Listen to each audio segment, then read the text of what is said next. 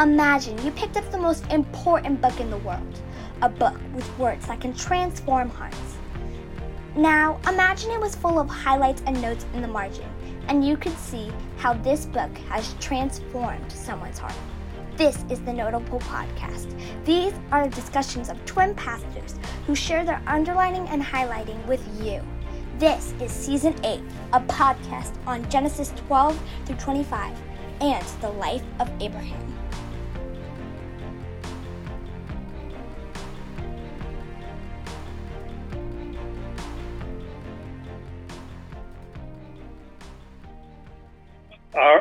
Jonathan. Um,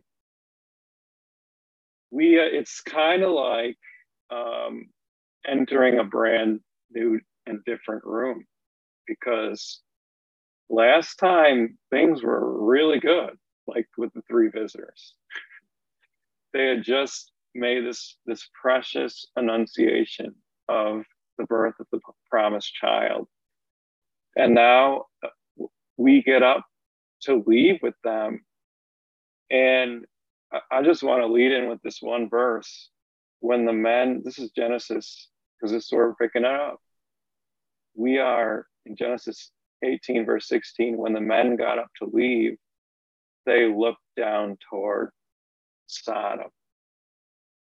And as soon as you read that, like it it just gets really sober and and somber because you have to be living under a rock to not know what that means. Like Sodom is is a motif that runs throughout the Bible for wickedness and evil and, and God's judgment.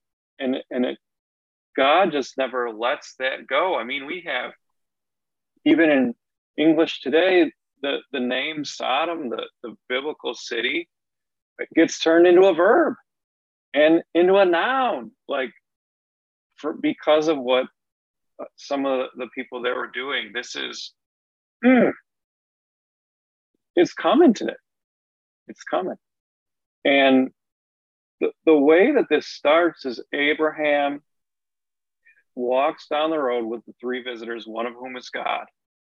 And god this is how i understand it jonathan i'd like to know how you understand it says to himself in a soliloquy like this is this is like one of those moments where of a play where everything goes dark and god says something in his heart and he's like should i tell him? Should i hide it? The fact that god was going to burn this place down and it was going to look like um, a furnace like it says in the next chapter and god's like should i tell him and then he does. He tells. Should I hide it? And he he look, he could have Abraham could have woke up one day and all, all of a sudden Sodom and Gomorrah wiped off uh, off the map, and Abraham never would have been wiser to it. Um, and the fact of the matter is that God could have done the same thing for us. Like he could have not written this down in Holy Scripture and, in a sense, hidden it from our eyes that God can judge in this way. But just like for Abraham, he chooses to reveal his plans and his judgment and even his mercy. He he does that for us. And so, you know, Jonathan, like this really resonates. Let's not hide this from people. God decided not to. Yeah. So Timothy, you you um you just by your way of entering into the podcast today are um, revelatory. Because you dispense with the any like welcome to the notable podcast. Anything like that. And you revealed by I, I, don't know if you did that on purpose or what but you revealed um, by your lack of introduction, just the very intensity of of this um, scripture that I know weighs heavy on your heart. Certainly, it weighs heavy on the Lord's. We know that, and it weighs heavy on my heart too. Um, to the point that you know we prayed together before. Um, we always do, but um, have this prayer uh, that we would uh, reveal the Lord to people and his and his heart here well. Um, what what's going on here? Absolutely, we we have a soliloquy. Absolutely, we have a soliloquy, and the Lord wants to bring Abraham into His counsel, and we want to talk about that more. Before we do, I simply want to point out um, contextually, as you already did, that uh, these these first verses we're going to look at they're the hinge because before this we have um, uh, in the evidence of relationship with God. So the Lord and His angels get hosted um, in relationship with with Abraham, and then we're actually going to see in Genesis chapter 19 how um, the Lord and His angels are hosted there too. And on the one hand, you have an act of incredible hospitality there. And then you have, um, on the other hand, an act of incredible malice and hostility in Sodom. And so this is, it's programmatic. And the hinge, the hinge right here is this story. And the preface and the preparation to receive Genesis chapter 19 is the end of Genesis chapter 18. And so all of this, and that's how we're going to be treating it today. Um, this is a prologue to the judgment of Sodom and a, a very, very, very necessary one. It's it's really vivid, and I, I I think what we talked about how we wanted to enter into this this prologue really to the judgment of of Sodom and Gomorrah was just to notice this that there's there's a scripture that says God does not hide anything from his prophets. He reveals his plans. And that's what he does for Abraham here. He, he reveals his plans and he brings them in to the inside circle that this, this has to be done. And, you know, we talked about this, that when it comes to God's judgment and his plans to, to judge the wicked, God is often a very lonely figure. He's very lonely. Like people are like, that's not right, God why, why would you condemn someone for that? Seems too harsh. Seems too much. And um, he's gonna.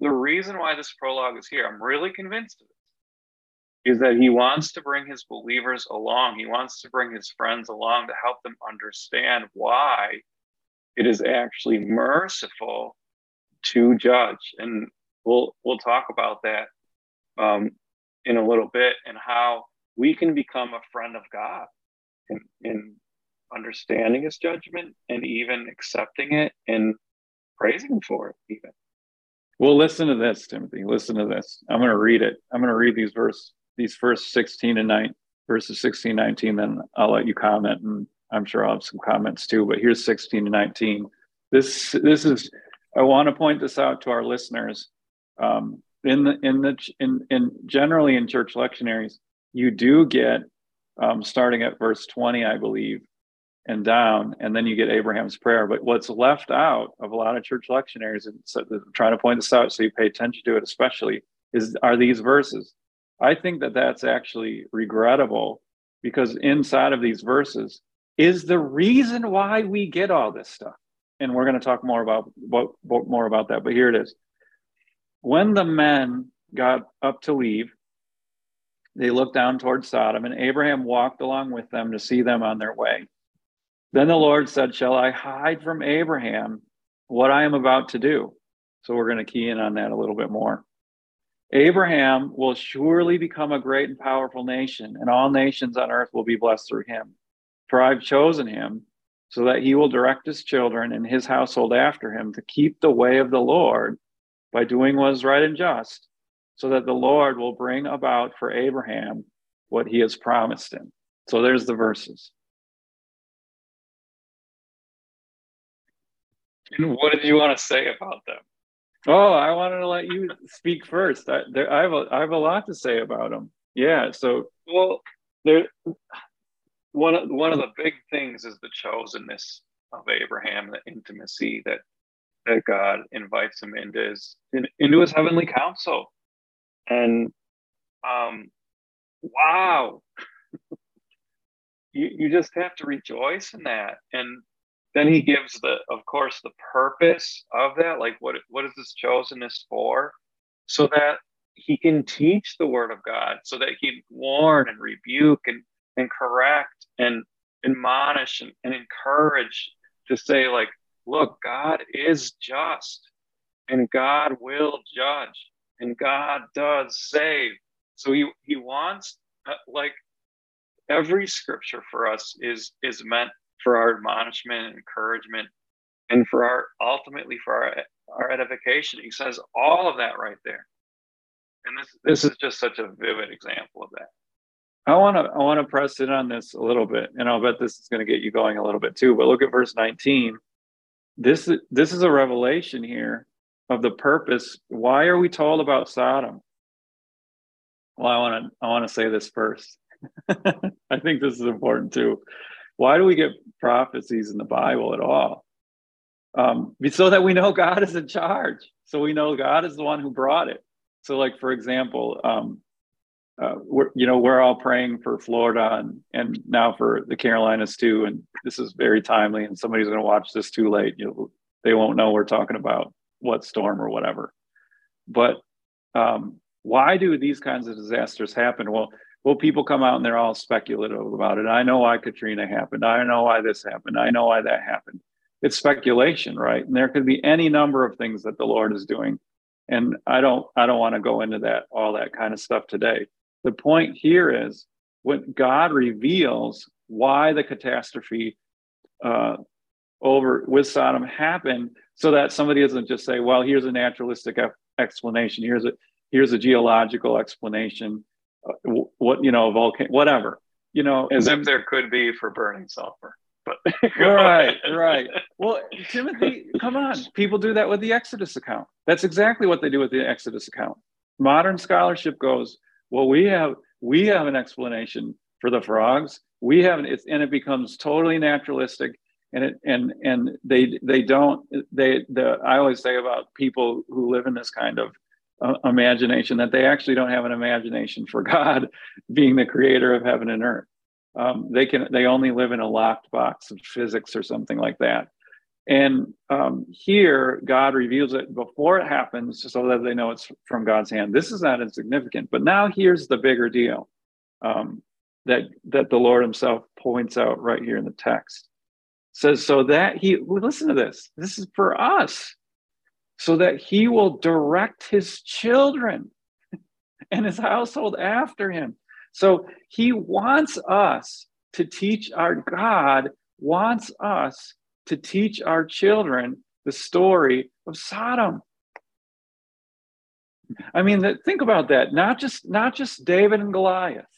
know, it's great. We want that too. But here specifically, we don't get that with the David and Goliath. We know that. We know. I'm not trying to deny that. But here specifically, God says, "I want you to teach this to your children." I um, more broadly, Timothy, more broadly, um, I think churches and church leaders need to think about what they're teaching their congregations. Are we faithfully teaching the judgment of God? Um, if, if you're attending a church and you haven't heard a preaching on Sodom there before, you probably shouldn't be going to that church. You know, um, this is a big deal, right? Like, uh, depending on how long you've been going to that church, like, you got to be fair about it. But um, this is something God wants us to be teaching the children of God. Um, going a little bit further and being more specific about it, um, especially for parents out there, um, this is a massive application. We should not be afraid to teach our children about the judgments of God. Um, I'm not. You know, when I go to a funeral, I talk about what death means and why it happens. Um, I show I show my daughter um, this is somebody's body. I'm not afraid of it. Um, we need to know about the judgments of God. God wants us to know about it. He also wants just as more, so he wants us to know his promises. But here, especially, says, I also want them to know of God, of my judgments. I mean, this is this is this is a huge, huge story, and I think that was a really long introduction. Like God Himself wants us to give a teaching on the story, but what? You know, what what is he trying to show us? Just that he'll wipe you off the map. More than much more than that. Like much, much more, more than, than, that. that. And what, what we want to do is kind of center our teaching today on two cries. One is a cry, the cry of Sodom, and then the other would be the cry of Abram Lord, um, is it just? Or what if there's just 10? We'll look at that. So the two cries, and then we want to look at how that teaches us both about the judgment of God, but also about his grace and mercy. Because I think it, it teaches us both of those things. So let me read, let me read this first cry. And it is this is the, the shorter part, the shorter cry, really, but it's also the loudest. So this is um uh, Genesis 18, verses 20 and 21. Then the Lord said, The outcry against Sodom and Gomorrah is so great, and their sin so grievous, that I will go down and see if what they have done is as bad as the outcry that has reached me. If not, I will know. So there's the first cry. There's the first cry. Jonathan, I think we got to take that, what God says there, apart a little bit of time. The first thing I wanted to just notice is it says the outcry against against Sodom and Gomorrah, and uh, it is the outcry against Sodom and Gomorrah, but it is also the outcry of Sodom and Gomorrah. So it's it's both. It's not, yes, it's not just. I don't want to paint this picture that Sodom and Gomorrah is oppressing somebody else. That that is not in the picture here. It is actually that Sodom and Gomorrah is crying out against itself. So, you know, this this is the people. In other words, the cry is that Sodom and Gomorrah were both victim and villain at the same time at the same time. And it is it is a grievous outcry. What we got to talk about the, the, the categorical sins of Sodom and Gomorrah in a second. But right now, I want to talk about maybe it would be the pitch, or or like the output of the cry. And it is one biblical scholar named uh, Robert Alter uh, said that this is a shriek. This is a shriek. So I want to kind of put a box on that and try to help help everybody picture it. I looked this up just because, just for fun, really. But there, there's a difference to the human ear between unpleasant sounds and, and things that vi- will, vis- like sounds that are, will viscerally react to. So, like unpleasant sounds would be like a car alarm in the middle of the night or somebody playing their music too loud. But do you know this, Jonathan? Do you know what the most um, hated sound is? It is listening to someone vomit. I did a study on that. so, a close second is um, microphone feedback. Have you ever had that happen to you? oh, now you're killing me. Yeah. So, um, but worse than that to God's ears would be would be this. And I, I don't know what to compare that to. Like, would that be like your neighbor's wife screaming in the middle of the night? And then take that times 10,000. And that's what it sounds like to God. Like, this is. It's a shriek in his ears. Yeah. It's a, the shriek of the oppressed. In, in other words, each every time someone was sinned against, the sin would cry out to God, God, come down. God, come down. God, come down. Like, God, my blood has been spilled. My body's been battered. My my person has been abused and, and mistreated. Like, God, calm down. That's what the the outcry of Sodom, and God's hearing all of us. Well, Timothy, uh, just to stop and reflect on this spiritually, I think is important. God, God here is he's letting us into his own experience through language. And he's helping us understand what this sounds like in heaven to you. Like we have these, there's um Morgan Freeman often plays God in silly movies and and what is it like to hear you know all these prayers coming up to heaven and um it's it's always trite and trivial. Here in the Bible, we actually are let just for a second into the experience of what it's like to be God in heaven, hearing the prayers of people. Um, and the prayers that he experiences, this isn't just, hey, Lord, get me a Lamborghini or something ridiculous like that. Um, this is, um, my husband's cheating on me, and I am in great pain over his unfaithfulness. And the way that that rises up to God is it's a guttural scream that rends his heart. So this kind of anthropomorphic talk is letting us um, think about what kind of experience this really is in heaven. It is that, I was going to just introduce that word. This is an anthropomorphism that he hears. So that's when God takes on human characteristics, even though he's not human, but he's doing that so we can understand. There's another anthropomorphism when he says, I will go down and see which is an echo of him coming down and seeing at Babel um, to see if it's as bad as they say. So, like, God, that's not actually something that he does because he already knows, but he, he becomes like an inspector general. Uh, he, he becomes someone with an, an incredible um, hearing so that we can understand that he does hear and that he does see what the Sodomites are doing to each other. So, Timothy, hmm. what we say, what the theologians say about this is we say that God is apophatic, like he's, he, we can't quite describe him. And what God does then, the reformers talked about this, is that God condescends to us through language. And the way that he condescends to us through language is he wants us to be assured that his mercy is not fast his mercy uh, or his judgment is not fast. His judgment is not irrational. His judgment is not hasty and it's not overdone because that's how our judgment as humans is.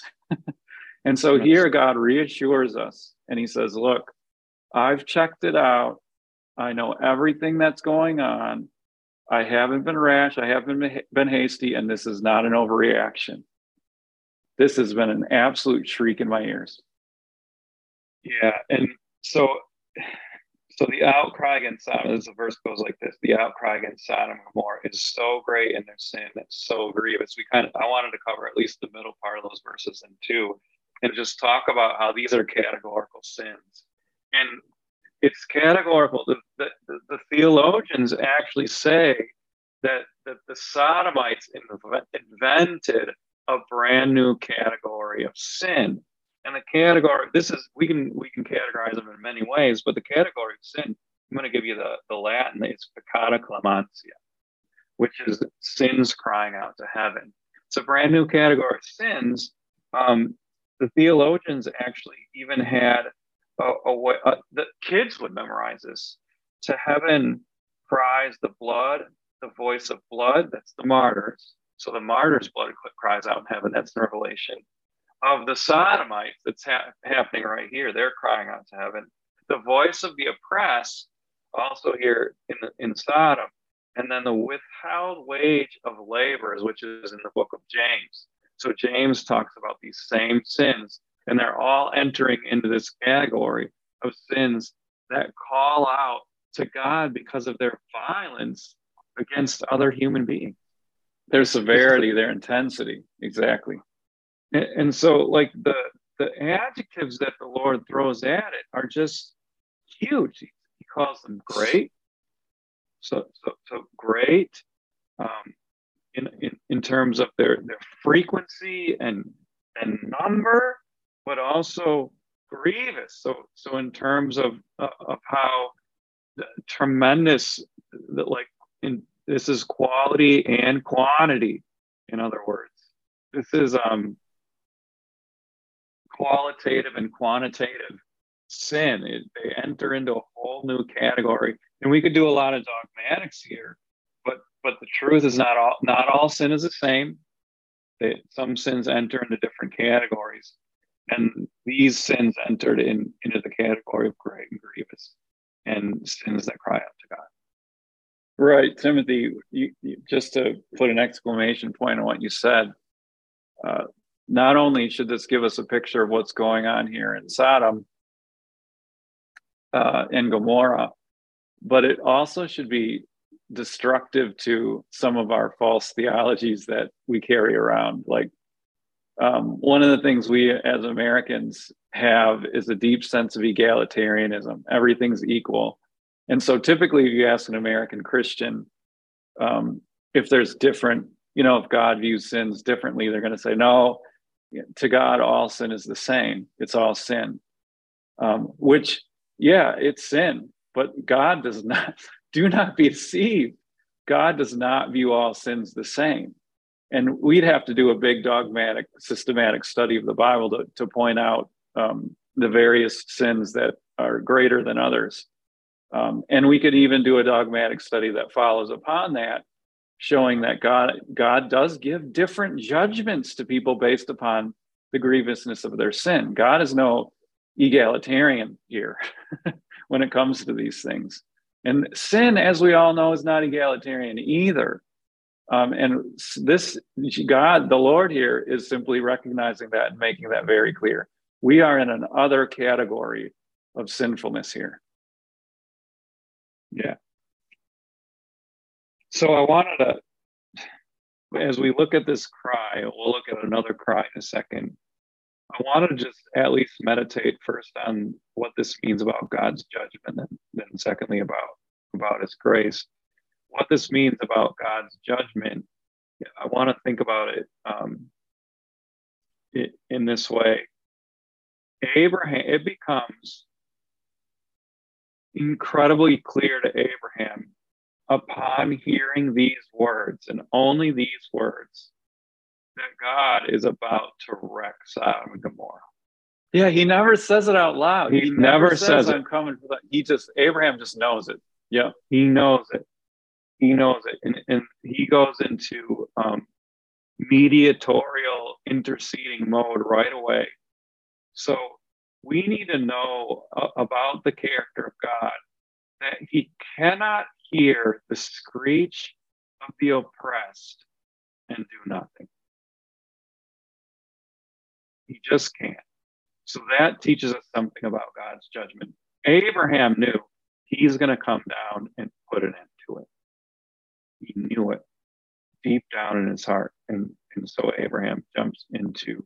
We um, do have an interventionist God. Yes. Yeah. He, he will come down. The, and he's done that before, before this, this story in, in Tower of Babel and also in the flood. This, That's right. This is another, yet another example. Now, um, the other thing is we have to notice God's grace here. And and I want to look at this is kind of a back, we have to back into this a, a little bit. But um, I've heard people say it, Jonathan. I've heard people say, God is love. I agree with that statement. He is love. But then they go on to say that God's a universalist, that God will not condemn anyone, that everyone's going to make it in the end, and there's no condemnation for anyone. Now, I do not believe for a second that such a belief is a belief in a loving God. Because what kind of a loving God could allow the shrieks of the oppressed to go on? That's not love. It's kind of like watching a, a woman be, you, you, know, and I hate talking this way, but it, I'm going to talk this way in very extreme terms. So plug your ears if you need to. Um, on purpose because what's happening in Sodom and Gomorrah is absolutely extreme. If you don't believe me, read chapter 19. But this this would be like watching a woman getting assaulted, or a man for that matter, and then thinking, God doesn't care. He's love. The the oppressor, the victimizer, the rapist, he's just gonna go to heaven on, on his own terms without any kind of repentance. That's not love. And believing in a God like that is an absolute monstrosity. I'm just going to say it. So, God, even the fact that God's heart is moved to come down by the shrieks of the oppressed teaches us that even in God's greatest moment of judgment, He's merciful and He's saving. There's, I got a lot more to say about that, but there's a lot of grace in that. You want to add on to that? no, I I think I think that's good. Yeah, I have I have a whole lot more. I'm saving it right now for the next part. So we, yeah. should we move in? Should we move into the next cry then? Let me read it. So the the next one is a cry of intercession.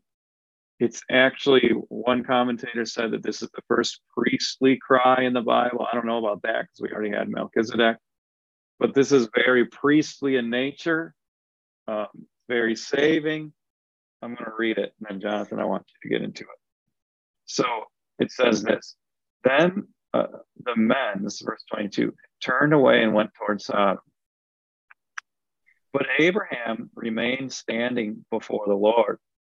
Then Abraham approached him and said, Will you sweep away the righteous with the, with the wicked? What if there are 50 righteous people in the city? Will you really sweep it away and not spare the place for the sake of the 50 righteous people in it? Far be it from you to do such a thing to kill the righteous with the wicked, treating the righteous and the wicked alike. Far be it from you. Will you not judge? Will not the judge of all the earth do right? The Lord said, If I find 50 righteous people in the city of Sodom, I will spare, spare the whole place for their sake. Then Abraham spoke up again. Now that I have been so bold as to speak to the Lord, though I'm nothing but dust and ashes, what if the number of the righteous is five less than 50? Will you destroy the whole city for lack of five people? If I find 45 there, he said, I will not destroy. Once again, he spoke to him, What if only 40 are found there? He said, For the sake of 40, I will not do it. Then he said, May the Lord not be angry, but let me speak. What if only 30 can be found here? He answered, I will not do it if I find 30 there. Abraham said, Now that I have been so bold as to speak to the Lord. What if only 20 can be found there? He said, For the sake of 20, I will not destroy it. Then he said, May the Lord not be angry, but let me speak just once more. What if only 10 can be found there? He answered, For the sake of 10, I will not destroy. When the Lord had finished speaking with Abraham, he left, and Abraham returned home.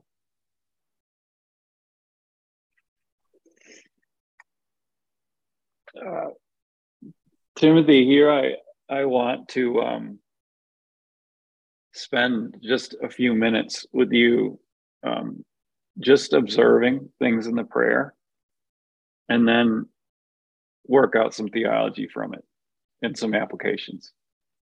For the very first thing I want to do is I want to be very, very respectful to this prayer. Um, even as we scan it, it's um, it's quite lengthy um, people have we have we have trouble um, trying to describe it. Um, it's um, it is it's a it's a beautiful dialogue, um, challenging. Uh, some people call it um, audacious. Other people even call it foolish. What Abraham does, he he seems to um, get in the way. Like uh, depends how we we think about verse twenty two. And there's a textual question there in 22, verse 22, where it says, Abraham remained standing before the Lord. Like, did he get in the way? Um, there's a textual question there. Um, or was it the Lord who, who got in the way of Abraham, stand, stood before him? What's going on there? I don't think it, it particularly matters, but what we do see is intense relationship here, um, a, a kind of standoff here. And then you get this incredible back and forth. Um, if you start in verse 23, you see Abraham's coming at the Lord with questions. Um, you can spend a lot of time thinking about how Abraham moves down the ladder um, and how the Lord assents to it every single time. Um, I think I'm going to stop at verse 25 and then let you make some observations about the prayer. Um, I've got more. I just don't want to be selfish in my comments. Verse 25 is where um, we we are grounding the whole prayer theologically. Abraham is grounding the whole prayer there theologically. Um, let me just read that again to make that point. Far be it from you to do such a thing to kill the righteous with, with the wicked, treating the righteous and the wicked alike. Far be it from you, will not the judge of the earth do right? So here, Abraham is recognizing um, by the title um, and by um, the, the extent of the title. So it's the judge of all the earth, um, who God is and what he has a right to do. This is grounding for the entire prayer. And it's so important for all of us as Christians to get a hold of that. Um, I had a, I love how questions from children um, can be so clarifying. I was asked, I was teaching some kids um, a couple weeks ago, and one of the one of the kids asked me, um, "Is it murder if if God kills someone?" And I said, "Absolutely not. Um, God has every right to do with us whatever He wants. He's God, and we belong to Him. Um, he is the judge of all the earth." And this the child, I could see the child's reaction. The child was like, "Whoa!" He he he was just he was just taking that in. And I think we all have to take that in. Um, this is exactly who God is. He has every right to do it. Um, we are we are entitled to nothing. We live under Him, um, and we are totally reliant on His grace and the way that He evaluates us and what He wants to do with us. Um, and Abraham knows that, and he does not deny that. That's the first thing that I want to point out about how Abraham grounds the prayer here. The second is it is dependent on the righteous. It's dependent on the righteous. He does not want the righteous to be swept away too. He knows that the judge of the earth is not going to do that.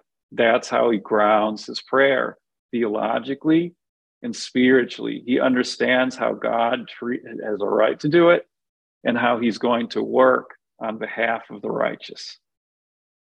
Well, Jonathan, this is so important, and I want to just build on your statement there that that Abraham, he's he's working this out theologically. Like, how can I, how can I uh, intervene here? How can I mediate for the inhabitants of, of Sodom and Gomorrah? And he knows he doesn't have a leg to stand on with regard to the wicked he's, he's not going to be like oh these people are human beings god you can't you can't you can't judge them they they have their own dignity and and things like that like oh no.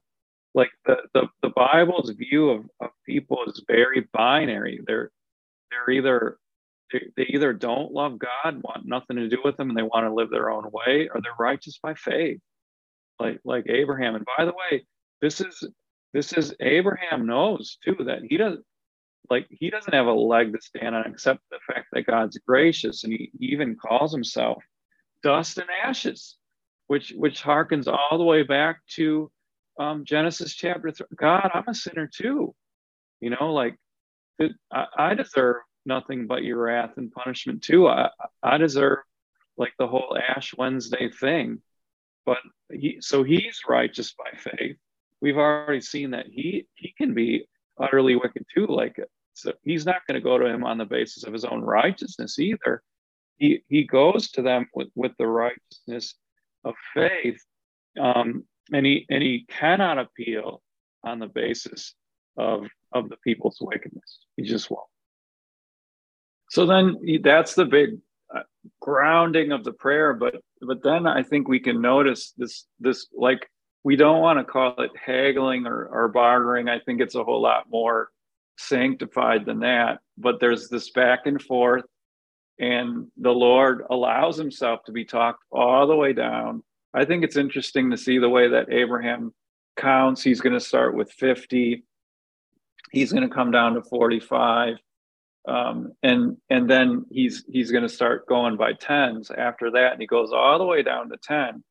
And I, I, I, this is a little bit of a pet peeve, and I, this is, I'm probably going to end up doing it myself, but Um, one thing I, I think as we as we spend time with the scripture, we have to realize that that the Lord lays out this process and He lets us um, He lets us move through this process spiritually, and it does take some time. In other words, the narrator never um, he always gives us the full dialogue. There's never a summarization of this, so that so that as we experience the dialogue, we're meant to experience the dialogue. We're actually meant to be taken along deeper um, into the experience of this dialogue. And the, uh, the other thing that a couple other things I want to point out is Abraham. He he all it's so interesting the way that he changes his language and uses just about every kind of language that he can find to be humble, um, to be um, respectful and honoring of God as he prays this prayer. And he, of course, he has to do that because there he is, um, right before God, in a way, getting in God's way of what God had just announced he's he wants he, he's planning to do. I, I want to just notice one other thing about this prayer, because I think it's important.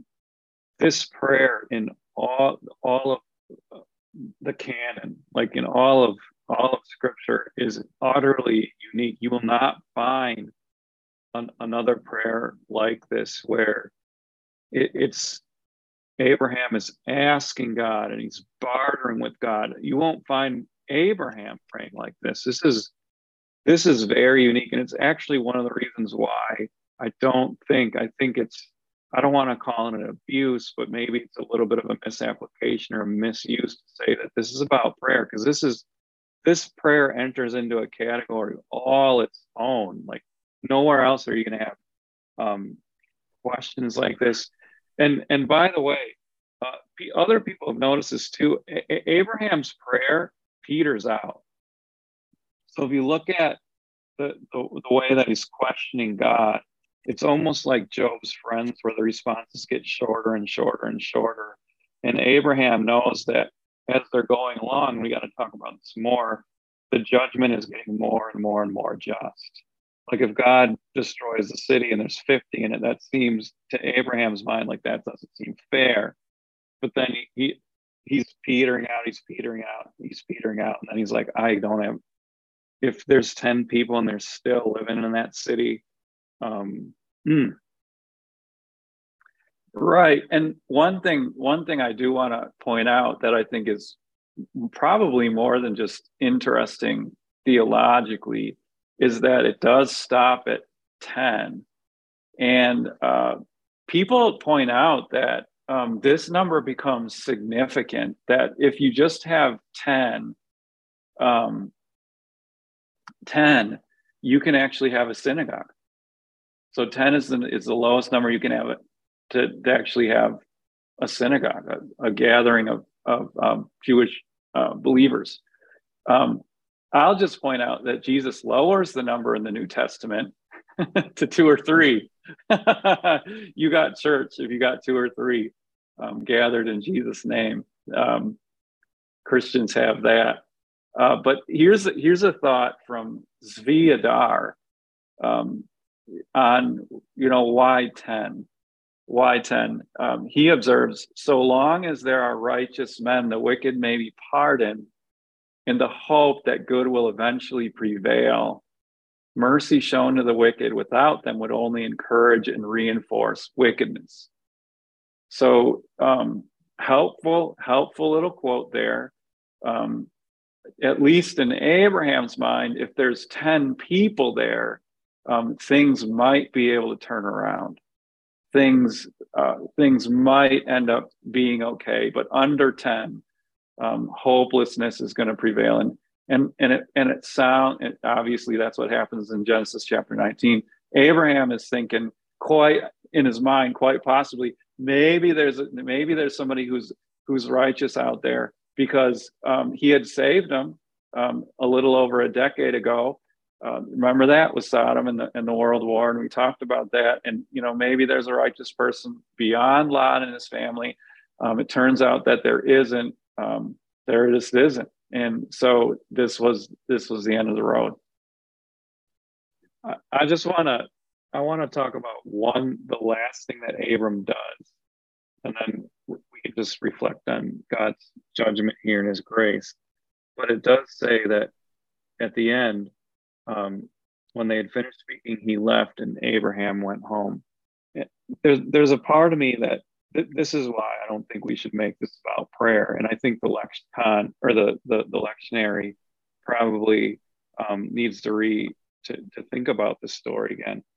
Um, Abraham, I was trying to think like, how could he go home after making such an appeal with so much on the line and be at peace? And be at peace. And the only thing that I could come up was, with was this that even though um, he wasn't comfortable with 50, he, he got peace over 10. And he actually thought that he had intervened successfully. Because otherwise, otherwise, if you think a city is going down, like literally going down, you got to go in there and change the change it. You know, you got to go in there with the gospel, or at least at a bare minimum, go down there and get Lot out. You know, God does that for him. But Abraham goes home. So I just got to believe it's a little bit of speculation that he actually thinks the prayer worked. He was wrong. He was well, wrong. Timothy, let me let me offer up this this perspective. You've you've referenced the lectionary a few times, and I want to talk about why you have. Like in the lectionary, it the the cut, the way that the cut or the pericope works is it really focuses you just here on Abraham's prayer. In other words, what it does is it holds up this particular text as a model prayer in the Bible. Um, and then it actually takes other le- other cuts from the Bible uh, about prayer and says, you know, you should pray like Abraham. Um, and we're we're coming at this a little bit differently, and and I don't. Um, here's maybe a prayer of mine that um, maybe this podcast can actually be, be the beginning of people actually looking at this text differently. Um, a, a, lot like Clowney, um, the theologian Clowney, turned everybody's minds around about Luke chapter 15 and the prodigal son, and said, "No, this is really about um, the the the elder brother." And he, see, we got to start reading this text right and i think you and i are trying to say that today like this this has prayer. This text has prayer. Um, but it's not about prayer. It's actually not about prayer. And there's some serious questions like on the one hand like god says it's not about prayer. It's about teaching your children about judgment. He says that. And then on the on the back half of it let me just if this is about prayer um what what do you it didn't work timothy like it, it didn't work. Well, and then there's I, there's I, other questions too, Jonathan. Like, it, you have to look at the Psalms, where other godly uh, people of faith are actually praying for judgment. So, what? Which one is it? Is it are are we supposed to pray for for for Christ's kingdom to come, which would mean judgment for the wicked, or not? And so, like we we want to kind of we want to kind of say like this is very audacious and bold and and you know let abraham be a model of faith for us in that way. But at the same time we want to honor the actual meaning of you know the direction of the holy spirit here too. Well and so let me i'm going to make a proposal. I'm going to make a little bit of proposal this prayer does not change God. It doesn't. The Lord already knew it was this bad in Sodom. Abraham didn't know it. Abraham just didn't know it yet. He needed to be brought along. My proposal about this particular prayer in the Bible is that it, it, it doesn't change God. What it does is it changes Abraham. It actually gives Abraham a chance to see just how bad it was in Sodom and why it was that God was going to come down and judge it. And, th- and this is now, this is what I think is telling for us Christians. How many conversations have you had, Timothy? I, I, I spent a, a good amount of my ministry um, trying to help people understand why God judges. This is so, people fight it so hard as if God is a monster, you know, as if God well, is the monster, you know. And what exactly we need to right. be told is not, God is not a monster. He is loving. He is kind. He is slow to anger. He is calling the people. He's heaven's he's heaven's bloodhound. He's chasing people down, and people hate him, and they run from him, and they and they spite him.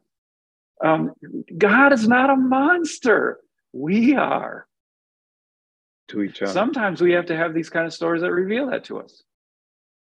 Yeah, it's. I always find it interesting when these stories come up. Instead of you know who is often put on trial? God. As if right. he was the one perpetrating all this injustice. As if, it, it, it, but everything about what God does here, like if I could just go back through the story, everything that God does here is is so gracious. He wants to make sure he's got the right call. He's listening to the cries. He's going to go inspect it he's going to let Abraham intercept him and intervene. And he, he's going to let Abraham talk him down to 10 and all of it. Like, if we could look at how gracious he, he, he is here to Abraham, is just, it's, it's stunning. And what he's really trying to do is when Abraham wakes up and he sees Sodom and Gomorrah, um, and the Bible says it's like it's like a, a furnace that Abraham could say, and God is just. And I can understand why I had to do that because there wasn't even 10. You know, what I think this says about God's judgment and about us is that human sin is far more extensive than we can possibly believe. Abraham couldn't even wrap his arms around it. He was close, like he's like 50, 45, 40, 30. 2010. He got close, but he didn't realize just how far and how deep it ran. Um, I want to point this out exactly. We we go down the elevator, we start realizing this. But if you could, we could just build on what you said, Timothy. Here, God is doing everything right. He's so merciful. He's so gracious. We're going to even find the Lord um, in in the Bible building on this account, um, so that um, a commentator um, can say something like this um, We learn from this text, and read this here God actively seeks a way out of death for us all. He allows Abraham, he says, Yes, uh, if there's only 10. Um, and an, another commentator says that the truth of this text is established that that the God of justice is also the God of mercy. He's both, Timothy.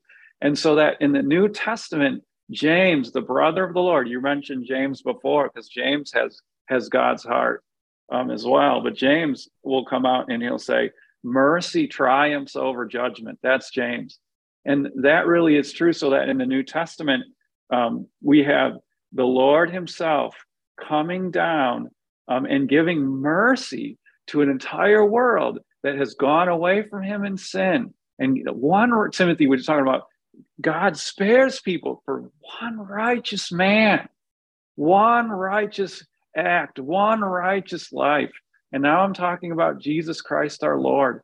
And what we're, you know, God calls us to turn to Him and repentance and faith, and there is mercy. That's how merciful, it's merciful for us. That's what Christians believe. That's what we all believe that by the blood of Christ we've been we've been reconciled to God. So how could it ever be, Timothy, that we ever think that God is a monster.